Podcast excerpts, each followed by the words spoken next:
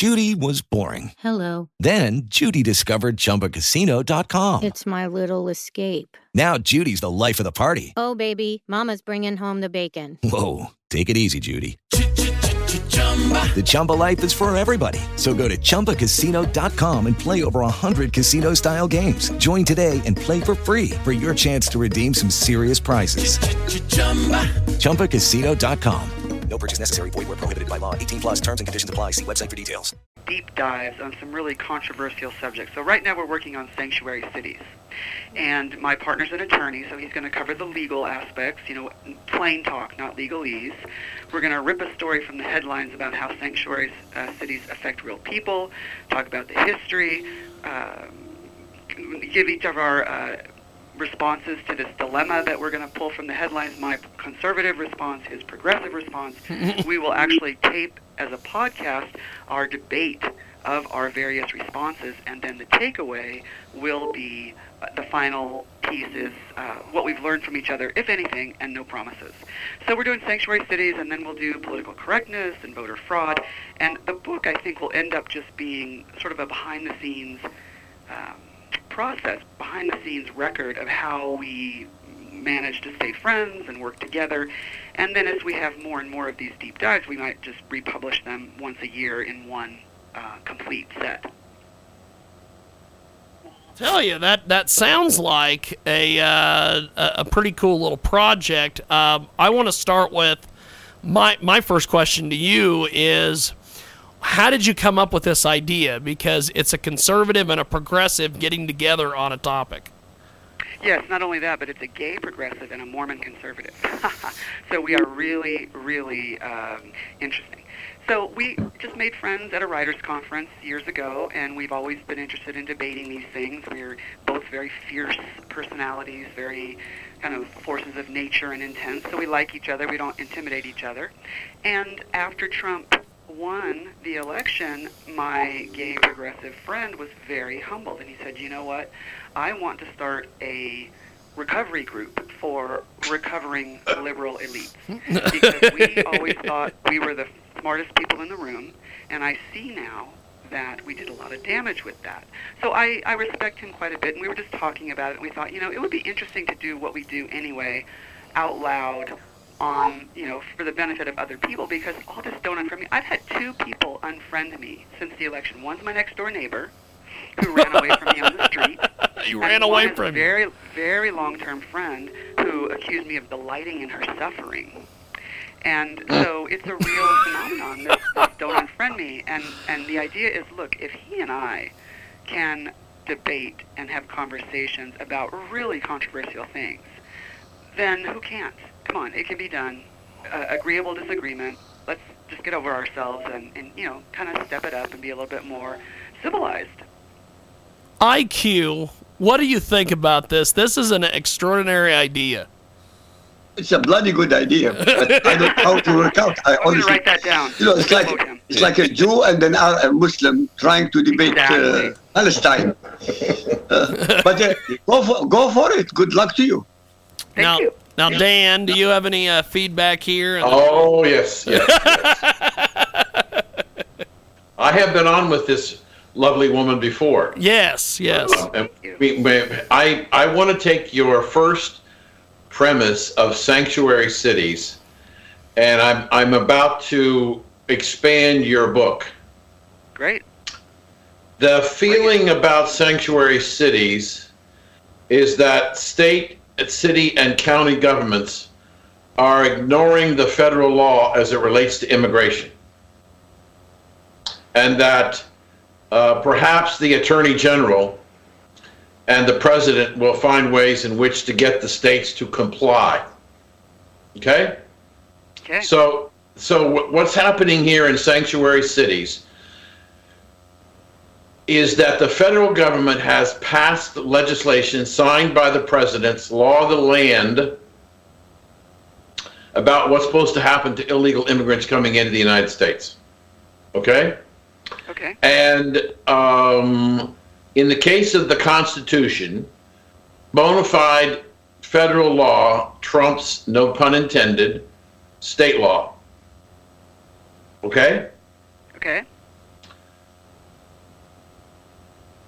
If the state passes legalization of marijuana and it's a federal crime, who's in trouble? In the state? Nobody.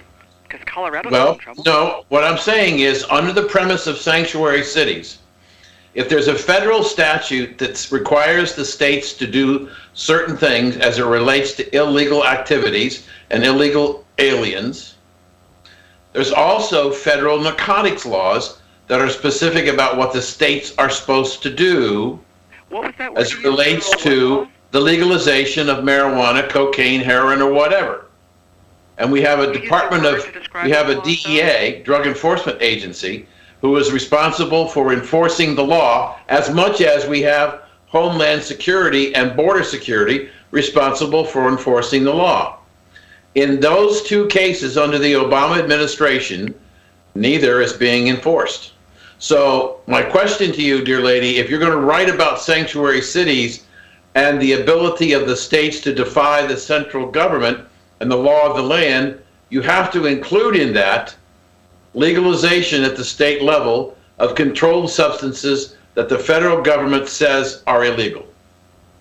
Yes, and I think that's a very good point. I know part of it is just prosecutorial discretion, and they can't go after every single thing, the feds, so they pick and choose. But back to your comment about bona fide federal law trumps state law. That is certainly part of this situation. But what about the enumerated powers? What about uh, like the fourth? Uh, the fourth? No, yeah, the Fourth Amendment allows Congress to decide who gets to be a citizen, but but it does not say who controls that the con- uh, federal government controls in and out of the country. So the states, I think, one thing it's very very murky. I've talked to ICE. I've talked to um, uh, feds, San, San Francisco County Sheriff's Office, City Attorney's Office, and I cannot get anyone to tell me, look, is this legal or not? Are you are you defying legal rules, or are you saying we don't have to follow it because we're following a higher law, or are you saying because of the Tenth Amendment you can't make us do this? There's one law, 1373, that uh, controls communication between government agencies. As far as I can tell, that is legally binding on the states, and they are not doing it. So what I want to know is, if they're not doing it, why not? And if it is illegal, why aren't the feds prosecuting them? So that's kind of the But- narrowed it down. Yeah, but you you you you kind of answered your own question when you talked about the fact that that the the the laws that are passed by the federal government are different than how a president uses discretionary powers of what he's going to enforce. If the law says that it's and it's con and Congress has passed it and signed, the president has a president has signed to make it law of the land that there are that illegals coming into the country need to be dealt with and be deported.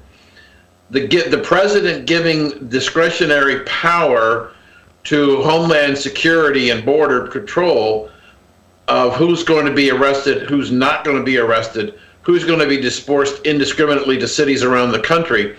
Those are powers that um, shouldn't be discriminatory and shouldn't be discretionary. Either you follow the law of the land or you don't. Now, in the case of marijuana, you've got the same situation. The federal government has declared that marijuana is a controlled substance. And the states, because the administration, Mr. Obama, for the last eight years, and the attorney generals, the two of them, have chosen not to enforce immigration, not to enforce sanctuary cities, and not to enforce drugs, have given the states latitude that they never should have had. And so now it's going to be a very difficult. I've, I've, I've written about what you're about to talk about in search sanctuary cities. I believe that of all the issues that are outstanding, including Obamacare, defense, immigration, all of these things, the most difficult challenge for Mr. Trump and for the country is the 375 sanctuary cities that we have in the United States. May I ask you where, if you got that official number somewhere? Because I have not been able to find an official number. I get a, a tally, kind of a, a, a, a close tally on the Center for Immigration Studies, but where are you getting that 375 number? I get that. I've gotten that number off the internet from several different places. I don't have it at my fingertips. Okay, no But uh, Jim can get me get me your contact information, Sure. and I will send it on to you. Uh, And- but and but we, we have you know written on that when we have um, Democratic mayors of major cities who have who basically said we're not going to enforce the immigration laws no matter what ICE says, no matter what the government says, and the government in the central government takes no action. We have emboldened the states and the cities to do what the hell they want to do. For example, there was a report last weekend that California gave over 200,000 driver's licenses to illegal aliens in the state of California. Yeah. And one of the prerequisites of being able to get the ability to vote is that you have a driver's license. So here we have illegal aliens who are not registered as citizens of the United States, and the state government has decided to give driver's licenses to hundreds of thousands of these illegals so they can vote in the election. And there's a pretty good chance they ain't going to vote Republican. So Well, one of the Uh, wrinkles is that the feds cannot force the states to enforce immigration law. Especially policing is very, very, very clearly laid out in the Constitution that that is a power reserved to the states. So it's not quite as black and white. I think that's why there's so much confusion. I did not understand this, and I've tried for weeks, and I get it better now. My partner as well. We're just amazed at how confusing this is. That I cannot even get a straight answer from ICE or county sheriffs or uh, detention centers here in Utah. I don't know if they don't know. They keep referring us on to press, and then press doesn't know, press office. So clearly, there is there is a real muddled issue at the bottom here, and I'm not I'm not sure that it will ever be decided until it makes its way up to the Supreme Court. There's no case law that requires. So I need to know: is it is it illegal for them to violate 1373, or have they interpreted it some way that it's not, or are they doing it anyway to try try to force it to SCOTUS, Supreme Court? But either way, it's, Well- you're right. It's just a fascinating, fascinating issue. The other other issue, a part of your uh, analysis you might want to think about is that um, the Obama administration, in order to get the local governments and state governments to support their position on illegal immigration, have created influence in the funding of the police budgets through federal grants in the United States. And Correct. the they reimburse department, the states for whatever they spend to detain those illegal immigrants. Yes. pardon me. Yes, I know that the, the federal government is talking about withholding those grants because they're specifically for reimbursement to the counties and the cities for detaining illegal aliens for paying Right. them with their custodial And so the central government is using the power of the purse to force the expansion of illegal immigration in the United States, when in fact the central government should be controlling our borders. And it's choosing under discretionary powers not to do that. And I think that that, that to me is going to be the most difficult challenge for the new attorney general, because I think there are going to a lot of people, you know, Hitler said, if you tell a big enough lie, often enough, people begin to believe it's true. And I think that that we've true. got an administration over the last eight years who's told some whopper lies, and we got people believing them. You know, you you you when your initial dialogue with Jim, you talked about your your partner and his depression uh, at the outcome of the election. I don't know how many president elections you've been through, but I go back to um, uh, Dwight Eisenhower. Um, I've never seen the losing side so demoralized as as we saw the Democrats in this election. I mean, we're talking about uh, counseling in colleges and universities to students who were despondent over the fact that Hillary didn't win, and the idea right the idea that we have to uh, we have to provide counseling for people because they can't handle the fact that they lost. But I'm not sure that's the Democrats. I think that's just our society today. You don't think the Democrats were despondent at the fact that Hillary didn't win? Absolutely. But I think that we have given, overall, colleges have given permission to people not to manage their feelings, but to feel sorry and to have the need comfort. So in, a, in an earlier stage, they just have to suck it up a little bit more. But in today's era, oh, if it hurts my feelings, I get a puppy. I get a companion dog. That's Um, right. Yes. okay. Or a lollipop. So, what are the subjects you think you're going to tackle in this book? Say, I'm sorry, missed what you said. The, the, the, the subjects, the, the, the, the Oh, topics. subjects. Oh, they're endless. What other subjects? Correctness, free speech and microaggressions, uh, voter fraud. Uh, let's see. Well, we just we just keep coming up with new ones, and I, I figure we'll go sort of like a wave that just keeps rolling. And so we'll do sanctuary cities, and what will come up. Right now, we're planning to do political correctness. And then as we do that one, maybe something else will emerge, or we'll move on. We have a whole list, you know, gun control, gay marriage, um, any controversial subject. In fact, we've put out on our Facebook page if, if people have, you know, subjects that they would really like to understand better, let us know because we ho- we hope to be the cliff notes for some of these subjects. You know, short, um, short like uh, we call them deep dives, but they're like mini e-books. And there'll be, like I said, a, a standard format, like you know the the so and so for dummies, you know, computers for dummies, math for dummies. Right. Ours will be uh, don't unfriend me for um, sanctuary cities or political correctness. So every single issue, and the, the cool thing is that you know we don't let each other get away with anything. So if I say something, he makes me source it and back it up, and if he says something likewise, so it's it's a it's a perfect combination for for accuracy. There's no Yes. spin, nothing. It's very very clean. Let me uh, let me ask you, uh, uh, give you a, a subject matter that I think that would that um, might be very interesting to to talk about. Um, on Constitution.com, and you can go there on, in the archive, look up my name, and you'll see an article. The title of the article is, and I think Jim's seen this. What would Martin Luther King think of his people today? Now, in the in the mid '70s, I was involved in the civil rights movement in Columbus, Ohio, and was uh, and director of of media for the organization that brought the class action suit to desegregate the public schools in Columbus, Ohio. And um, I, I uh, over the over the ensuing ten years after that, continued to be active in the civil rights movement. What bothers me today is we have black students on campus who are specifically asking to be segregated in their housing and in their classes. Correct. What's going on in our society, and is it is it a an expansion of political correctness that has caused this? That we have gone the pendulum that swung way too far, and we are now having to pay a price for it going too far, meaning I want to have my my my comfort dog.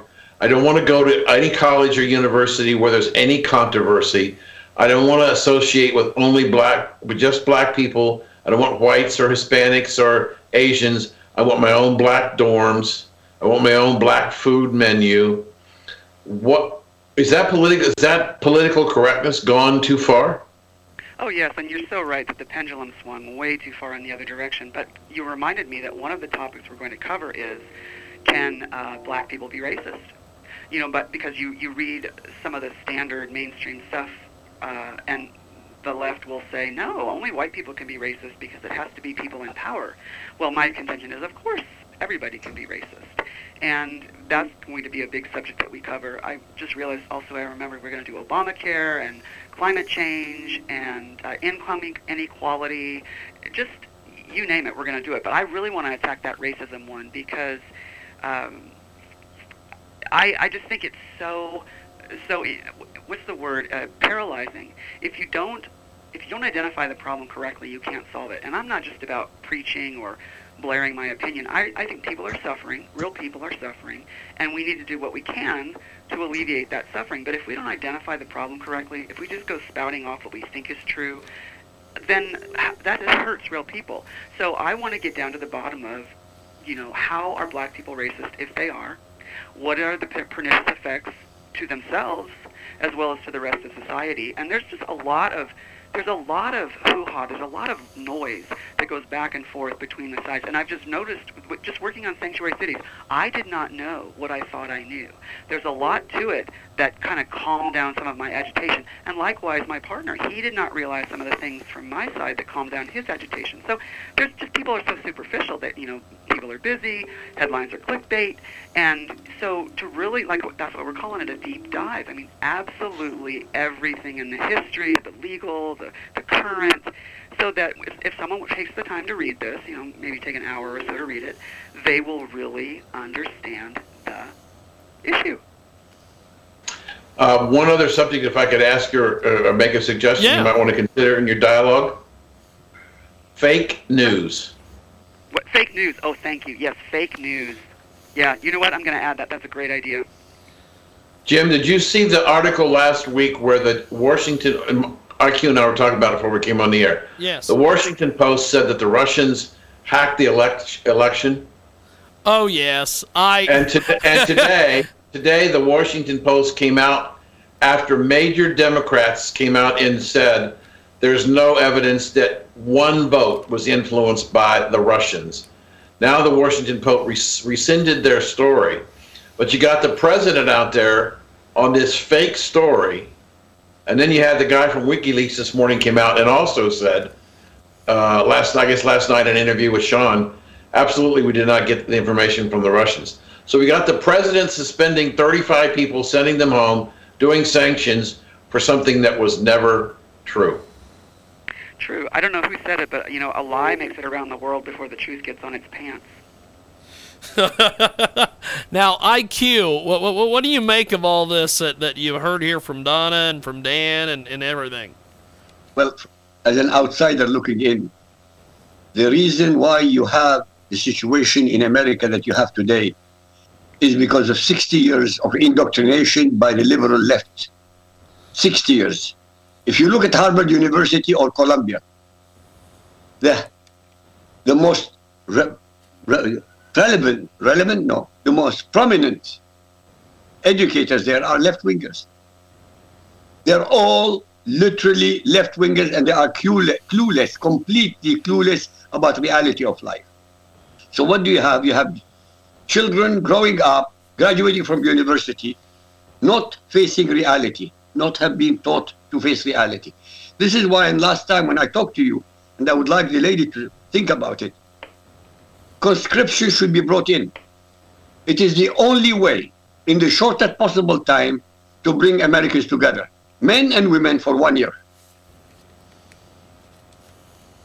That's I agree. I- I'm, I missed that. What? How do we bring people together for one year? Conscription. Conscription. Oh, on conscription. Oh, you know that's not a bad idea. No, it came from IQ, so it's a great idea. That's right. Dan, you're always fantastic. This is why I keep my I keep my mouth shut when you ask questions because I learned so much. I, um, you know, it's interesting. Um, going back to the uh, what IQ is saying. Let me give you an example. You may you may not remember this, or maybe you will, but it's an example of about well, both what IQ said and what I talked about fake news. When the Green Party, Jill Stein, lost her bid for recounts in Pennsylvania and Wisconsin, and there was no material change in the voter outcome.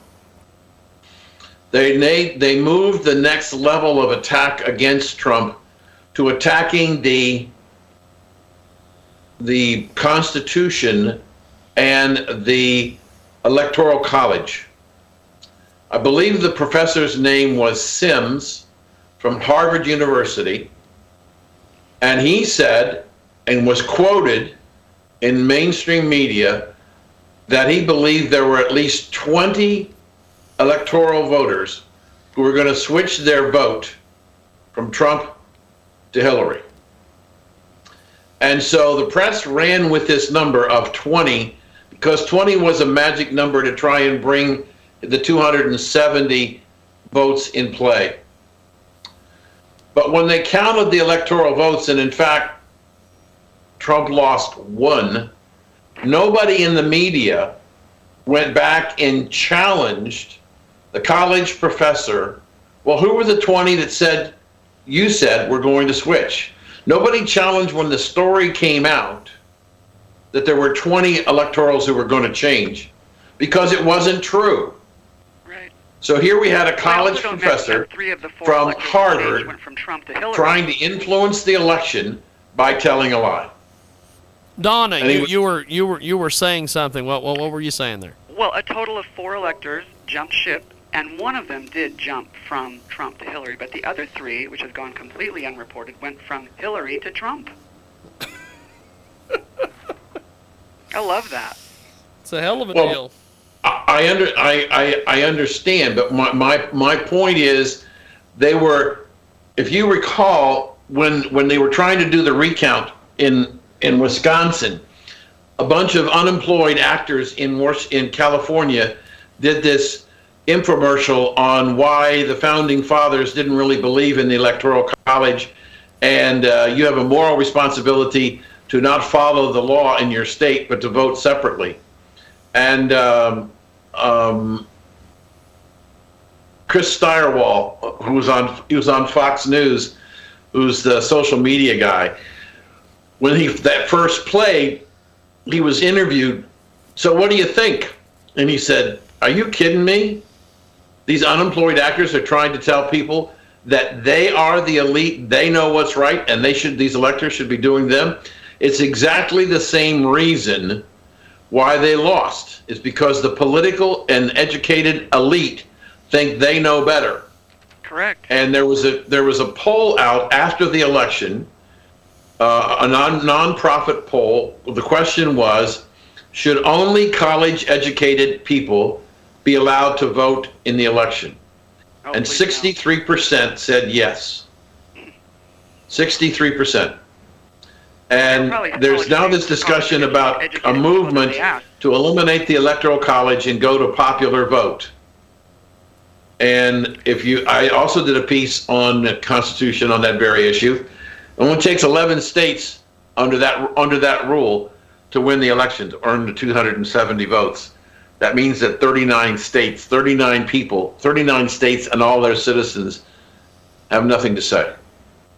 Well, I've written extensively on the Electoral College, and I think it's a brilliant system, and people who don't support it just don't understand it. They, they Mhm. are getting more power through the Electoral College than they realize, and if we went to a popular vote, as you said, 39 states would be completely erased forever from importance. Mhm.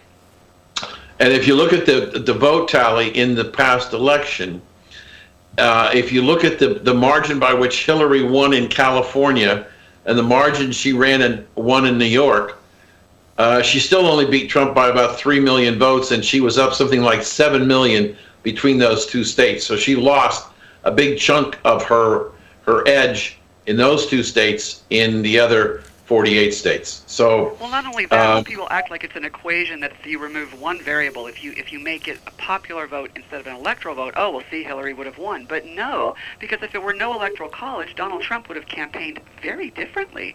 I doubt seriously he would have lost the popular vote if he had been if his strategy had been to win the popular vote. His strategy was to win the electoral vote, and and look, it succeeded. He wasn't going to win either way. Yeah, and I but I but I think that going back to what IQ was saying about the the college elite, these are the people that are driving the process to want to change the Constitution. It's unacceptable to them, and and I think that that America in their vote for Mr. Trump has basically just as the British said, we're done with the elites and we're done with the the corrupted politicians. We want something different. And I think that that's one of the reasons why the, the Democrats had so much trouble with Trump winning the election is an emotional breakdowns because they believed that they were the they were the people who should govern, the elites should govern, and uh, it didn't work out that way. And uh, I think that's part of the frustration of a lot of the Democrats who are still trying to go back and try and figure out a way for Bill Bill and Hillary to get back into the White House. And this idea that she's thinking about 2020 or Bernie's thinking about 2020, unbelievable. I mean, Well, I hope is, the Democratic par- is the Democratic Party now a minority party in your mind? Uh, I don't know if I can answer that minority party. I mean, it, a little dabble do you with the Democrats, like you said. It's the liberal elites that are driving everything. So I do think that we, you know, are supposed to be a center-right country. I don't know if we still are technically, but I think that there are very few people with too much power. And if you look at the Democrats, their their freak out is they cannot. They're looking for every reason under the sun why Hillary lost. That has nothing to do with her. So Comey, uh, WikiLeaks, the Russians, the fact that she was a woman, fake news. In fact, I was at a dinner party party lately um, with my business partner, invited all his gay friends, very nice people, and one man asked me, "Do you what? How much do you think Hillary?" being a woman was uh, part of her loss. I said, not at all. And he said, oh, it was it had everything to do with it. So there's someone right there who just does not cannot recognize that Hillary herself was just a terrible candidate, had no platform. There's all these reasons why she lost, and yet they keep, you know, how, how, who can we blame? Let me count the ways. It's everybody but Hillary. So they're still in meltdown. IQ. What what what do you make of uh, uh, of of that situation? You know, a progressive, uh, uh, a, a, gay uh, individual, basically that they they have all you know that they've been brainwashed to think that Hillary lost because she was a woman. Hillary lost because she was a disaster. Hillary lost yes, exactly. because Obama. Had Obama kept his mouth shut, most probably, uh, there is a probability that she could have won. But he interfered because he wanted her to be his third term. Well, I mean, the Americans, I could say, I always said the first election of Obama was a mistake, but it's a fair mistake. Anybody can make a mistake. But to elect him the second time, that was Right. utter stupidity. That So the shocking. third time was an impossibility. They had enough. So all the blames are irrelevant. I honestly see the Democratic Party dead for the next 12 years. They want Keith Ellison now, a Muslim, by the way. No Muslim. I'm going to repeat it in public again. No Muslim. Because they are Muslims who follow Sharia can ever be loyal to the American Constitution nor be loyal to the American people. And there is no human being on planet Earth who can come against me, debate me this point, and prove me otherwise. Well, you know, it's interesting, IQ. I would I would follow up your point and and and and ask a question.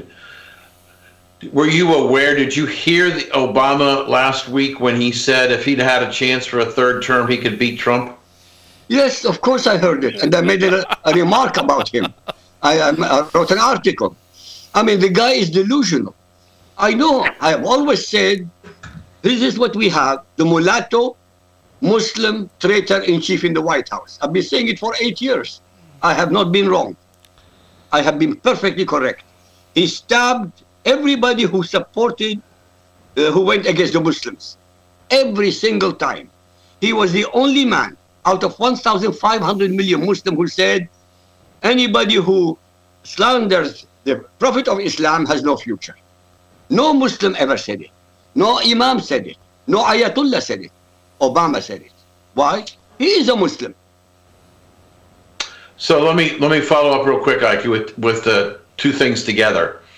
Um, is the is the way Obama has treated Israel in the last month of his campaign uh, of his presidency uh, going to affect relations between the United States, uh, or can can can Trump quickly put it asunder? And number two, uh, the actions by Obama against Russia. Um, one would look at the way that Russians have ex- have responded publicly um, uh, is somewhat of an embarrassment to to uh, Mr. Obama. So, what what do you think as a as a globalist? What do you think about those two issues? Trump will be perfect for both of them. Trump, Trump is a negotiator. I've always said he is a businessman. He deals with negotiation. When you negotiate a business, both sides must win. Both sides make a profit. Let's put it this way. Okay? Nobody is a loser. Mm-hmm. With Israel, Israel and America have always been allies. They're both democracies and they need each other. Israel needs America more than America needs Israel, that's for sure. We know that. Right. But Israel is the only country between the eastern border of the United States to the western border of India, which is a democracy. All the others are uh, Muslim catastrophes. Now, with Russia, we America has no problem with Russia. Russians have no problem with America. It was Obama who started the problem with Russia by trying to impose uh, the NATO to the borders or bring NATO to the borders of Russia. If I were uh, the leader in Russia, I would have done exactly what uh, Putin did. Russia suffered World War II. They don't want to repeat performance. They can talk and they will be very good friends with America, by the way. America cannot deal with Islam. Islam is the greatest threat to humanity. Full stop, not negotiable. You need Russia. You will need China. You need India. Because four greatest powers on earth are the only group people who will be able to first stop Islamic expansion and then reverse it. There is no way on earth you can do that with political correctness. Forget it. It doesn't work. So let me, Jim. Let me ask our guest. Yes. Um, if you if you had to, in looking at your books or your little ebooks, what are the top five things that you think you have to address in our country today? I think for sure uh, gun control, climate change, uh, the illegal immigration aspect, and income inequality, the things that kind of hit people on all sections of their wheelhouse. Those are the things that really get people where they live. There are other things that are interesting, and we certainly and they're controversial. I mean, gay marriage, it's not that central to most people's lives. I'm sure we'll do something at some point on transgender bathrooms. So those things are fascinating and, and controversial, but the things that really are determining how people live, you know, climate change, free speech, uh, illegal immigration, uh, what was the other thing I said? Um, income inequality, right? The things that gun control are on people's plates. So let me ask you a question about two of those. One on gun control and one on climate change. Do you believe, and and if you do, what does your partner believe on the viability that the data on climate change is true? We haven't gotten into that yet. I know it's not true. He, we've had a preliminary discussion about it. It's going to be very heated when we get to do the real thing. But he thinks that because my side is discounting, you know, the modeling that computers do for climate change in the future, he's saying we're discounting science because they use modeling on weather. So we're going to go at that pretty hard. But no, I think it's bunk, and he thinks it's true. Do you think that climate change as a category was necessary because global warming didn't work? Yes, I think they changed it from global warming to climate change because the idea is how do we wrest power away from uh, the people who think we're just fine the way we are. I think fossil fuels, personally, I think God put them here. I think He had the di- dinosaurs here before we were. They they left, and then they have their fossil fuels, and we have all that. And we're so innovative. Let's just use them till they're gone. When they're gone, we'll come up with other things. We don't have to arbitrarily force people away from fossil fuels right now. And so, yeah, I think it was global warming until we started cooling, and now it's just climate change. well, we we we uh, I I find it amazing that the that the, the global warming or climate change people say that we're the fact that the data hasn't changed for 30 years, they describe that as a pause in the eventual uh, eventuality. Um, the idea of going from global warming to climate change uh, was, I think, uh, a conscious decision because when you got 59 degrees below zero, it's kind of hard to believe that we've got global warming. Exactly. And so they just they decided to change the the the the mantra from global warming to climate change, and in reality, the climate has changed for millions and millions of years. I just find it as as a as a an incredible waste of money trying to change the climate, influence the climate by what we do when 42% of the pollution in the world comes from China and India yep. and they're doing nothing about it. Yep. Right. So the, the the so the country the world has been able to absorb all of the pollutants that China and India have put into the air, and we still haven't seen any significant deterioration of the polar ice cap or Antarctica, or we haven't seen any significant change in weather. Let's go to gun control. what does that mean to you? Well, to me, it means hands off my guns. And if they make me register my guns, I won't do it. It's the one law I will flagrantly break. I just think it's ridiculous. I'm glad I live in Utah because we are prepared. Um, I have a concealed weapons permit. I, no one is going to take away my defenses. My partner, however, fascinating. He thinks, for instance, the was it James I want to say James Lowe, but that's you, Jiggy. The guy that was uh, shot up shot up the Aurora movie theater at the Batman premiere. Oh yeah, that, yeah, yeah. Yeah. So I was saying, well, he went to that theater because even though it was further from his house, it was a gun-free zone, so he knew he'd be the only one with a gun. So here's my partner's point of view. Well, if we just have everybody have guns and everybody jumps up, who, who do they know who they're shooting? How do they know if they're shooting the good guys or the bad guys? I said, well, it's the direction of the bullets. If they're shooting toward the in- initial shooter, they're the good guys. But I mean, it's just you. It's fascinating to me how the mind on the other side works. That really they think it's dangerous to have more guns. But what, what's interesting to me is under this this gun control situation is we have 15 of the 16 largest cities in the United States are run by Democratic mayors. They have the most most pro, prohibited gun restrictive gun laws in the nation, yet they have the highest murder rates.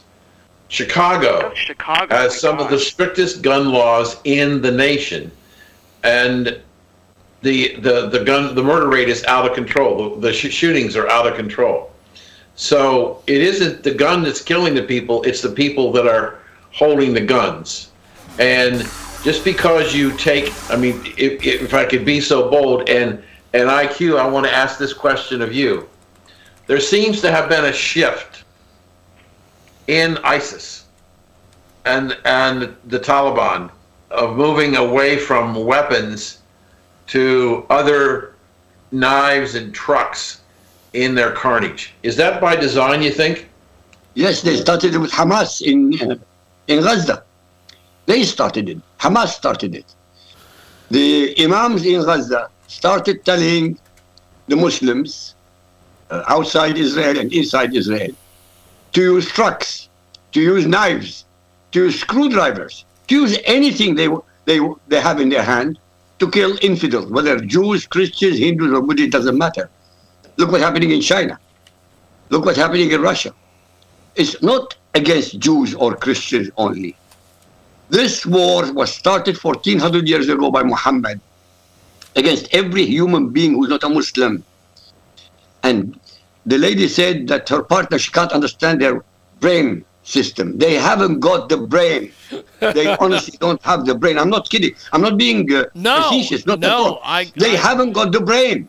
Because as we said now, a few minutes ago, the democratic ruled cities, take Chicago, for example, 4,400 uh, uh, gun, gun related attacks and 700 dead. And they just dismiss it. I love this woman. In Utah, you carry a gun. If I were in Utah, I'd carry a machine gun. I saw a brilliant bill- billboard along these lines where it said, uh, "Cain slew Abel with a rock. It's not a gun problem." No, it's true. It's true. I, I just think, uh, how do you, um, how have you, or have you yet decided sequencing? Yes, yes. You have a uh, lot of subject Uh, matter here, but how do you how do you pick one and say I'm going to I'm going to this is where we're going to start and then then do it? Yeah, because Donna, Well, you've got it. You've got a lot of topics here, my friend. Oh, we do. We just fell into sanctuary cities by accident. We were doing a draft. We, we wanted to kind of map out how we would do these. And by the time we got into it, we'd done so much research. It was so complicated. And we thought, you know what? If we just finish this and put it out there, then it will help people who are confused like we were. So it just started like by accident with sanctuary cities. And like I said, unless something else comes up between now and then, we'll probably do political correctness next month. But we'll just be kind of responsive to whatever's happening. Now, uh, I, I, I do have uh, a little bit of late breaking news. This is on the Drudge Report. Uh, Megyn Kelly is leaving Oh, yeah. Fox News for NBC. Oh, I know. Isn't Uh, weird? she is she arrived at Fox News 12 years ago as a television news uh, host. Uh, she is now going to be leaving for an undisclosed salary, and uh, she will be uh, doing a triple role. She will host her own daytime news and discussion program. She will anchor an in-depth Sunday night news show, and she'll take regular part in the network's special political programming and other big event coverage. Dan, she was uh, she was very um, not again not not a Trump fan during the uh, during the run up to this uh, to this election. What, what what do you make of her impact? And then we'll go to IQ. Well, I would say to, to you, first of all, she's a gorgeous woman. Yeah. Yes, in every way. and uh, and she's a beautiful woman. She she has reasonable smarts, but let me let me give you a a story. The woman who was on before her, Greta Van Susteren, she left Fox News. She had she had a, a great audience. She had a huge Twitter universe, and she didn't have a place to go. So the rumor on the street about Greta was that her husband was ill and she needed to take some time off to take care of her husband. And the discussion was that would be several years before she could come back to television. Within nine months, she's now looking for a job. Megyn Kelly, Megyn Kelly was on a network where she had the five, she had special report with Bret Baier, Yep. she had Greta, followed by o- O'Reilly and Hannity. And uh, the winner, from what I've been reading, the winner in the presidential campaign in that lineup, in terms of audience, was Sean Hannity. Um, I know that it's sometimes that the grass is always greener on the other side, but I, I give you a name, Katie Couric. Yeah. She left, and now what's she doing? Well, not soon. She's not going to be doing anything. But her last gig was a a live news feed show on Yahoo. yes. it's got it's got to like so Doberman I, I just GQ. I don't I don't think it was a smart move by Megyn. I don't know what she's making, but um, she's lost the anchors around her, and she's going to a mainstream media that's losing audience. Yes. But don't you think they're soliciting her to build back their audience? And she's bound to in some ways. I mean, she's an. I, I think she has more than reasonable smarts. I think she's a force of nature. But if you if you understand what Jim said, her her main show, I read the same release, Jim. Yeah. Her main show is an afternoon news and talk format. Yeah. And I think that's because of her kids. Afternoon, afternoon, Making after being that have to on do with being a at nine o'clock prime time, she's going to her major gig is going to be afternoons with Megyn. I Yeah. I don't think it's, I don't think it's going to work. Well, we'll see. But she's not going back. She's not going back to Fox. And I, I, you know, when when when Greta left, they brought in Brit Hume for a short stay. He he got more ratings than Greta, and then they brought in the gentleman who uh, Tucker Carlson, who's responsible for the Daily Caller, who I write for, and he's he's trying to figure out what his shows want to going to be, but I think. Um, there's a lot of female talent, on-air talent, um, at Fox News that can step into Megyn's program and just might get a home run. I agree. IQ. What, what what do you make of all this, my friend? Well, I watched Megyn Kelly many, many times. And when it comes to the Middle East and politics, she is absolutely clueless. I mean, utterly clueless. Uh, this is not a brag, it's my subject. And when I come true, to my that's subject, No, honestly, it comes when it comes to my subject. I know it inside out. I've been doing it for 30 years. I have all the challenges on the internet. Nobody has taken them up, so I have no problem with it. But she is clueless. You know, most Americans never bothered to even Google Al Quran and read it. And I've always said you don't re- need to read to 114 chapters of the Quran. All you need to read are chapters 1 to chapters 9. And that's all. And by the time you finish 9, you will know more about Islam than 98% of the Muslims who don't read the Quran. Hmm. Back to you. Yeah, Donna, I think he, he, he brings up a very interesting point. Yes. Uh, I've, I've been, as she may not know, but I wrote a book, a trilogy on radical Islamic nuclear terrorism called The Brotherhood of the Red Nile. It's a, it's a trilogy. And in my first book, it's called A Terrorist Perspective. I try to help the reader begin to understand the basic fundamentals of why the, the Islamic people hate us so much as a nation and as a people. Um, I, I think that there is a, I think there's a huge problem in the United States of meaningful education about what's going on, not news, what's going on around the world, what's happening. Uh, we have become um, um, a nation of ignorant people. We don't understand what's going on in Egypt or Israel or Iran or Iraq, and um, and because we we have not been educated, uh, except for shows like what Jim's doing here, uh, about what's going on around the world. Uh, we've got the mainstream media who's deciding what they're going to send out. Uh, we have a very uneducated American public, and you're right, IQ. Um, I ask the question all the time when I and I do 40 to 60 interviews a month, and I ask the talk show hosts, "Listen, let me ask you a question. What percentage of your audience has ever read any part of the Quran?" And I've never seen anything above five percent, and that's probably a lie when they're telling me that. Um, so we don't understand as a nation. We still do not understand the magnitude.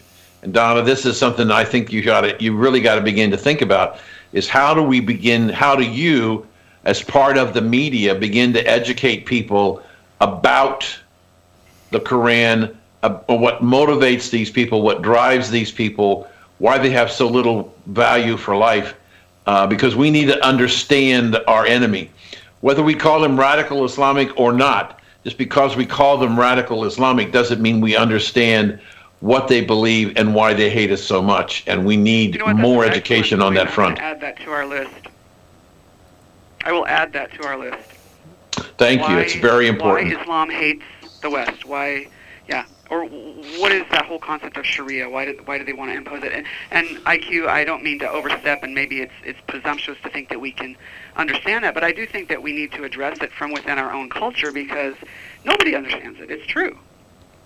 But Donna, under, understand, excuse me for interrupting you, IQ. I know you wanted to say something. We had nine Supreme Court justices who decided, as after thousands upon thousands of years, they were going to decide what was marriage.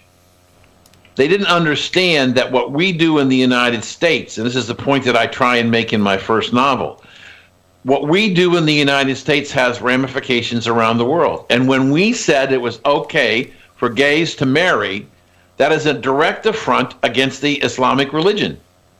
And we didn't pay any attention to it. Our court didn't pay any attention to it and didn't realize what kind of a problem it was going to create for us going forward. Am I right, IQ? Yes, but it's not against only Islam. Look, this is not racism or uh, philosophy. A marriage is with male and female, full stop. You can call the other type not marriage, you can call it an association. I don't give a damn what you call it. but to blaspheme by calling it marriage is a blasphemy. And I'm not a religious person. I'm not looking at it from God's point of view. I'm not interested in God's point of view. It is biology. Male, female, full stop. Got a lot of stuff to work on there, young lady. I know. I'm so excited. Really, it's, it's lifetime, lifetime job security. But you know, one of the things that you ought to, I'm, I'm, I'm, I'm not trying to tell you what you should do. I'm making a suggestion. As you get into some of these issues, IQ is somebody you need to talk to off the air because he could be Oh, a for great sure. resource to help you For sure. understand and bring perspective about what's going on. I'm more than happy to help gonna do is have anytime. All you need to do is Google my name. I have elrasuli done at gmail.com. elrasuli at been on your gmail.com. You can that comes directly to me. You can ask any question you want, and you will always get the truth, the whole truth, and nothing but the truth. so. Great. Well, as we wrap up here, Dan, uh, how's the foundation doing? And uh, give, give us some details on, on books and everything. Well, the foundation is doing very well. We finished the year with, we had a target of 50 institutions. Judy was boring. Hello. Then Judy discovered ChumbaCasino.com. It's my little escape. Now Judy's the life of the party. Oh, baby, Mama's bringing home the bacon. Whoa, take it easy, Judy. The Chumba life is for everybody. So go to ChumbaCasino.com and play over 100 casino style games. Join today and play for free for your chance to redeem some serious prizes. ChumbaCasino.com. No purchase necessary. Void where prohibited by law. 18 plus terms and conditions apply. See website for details.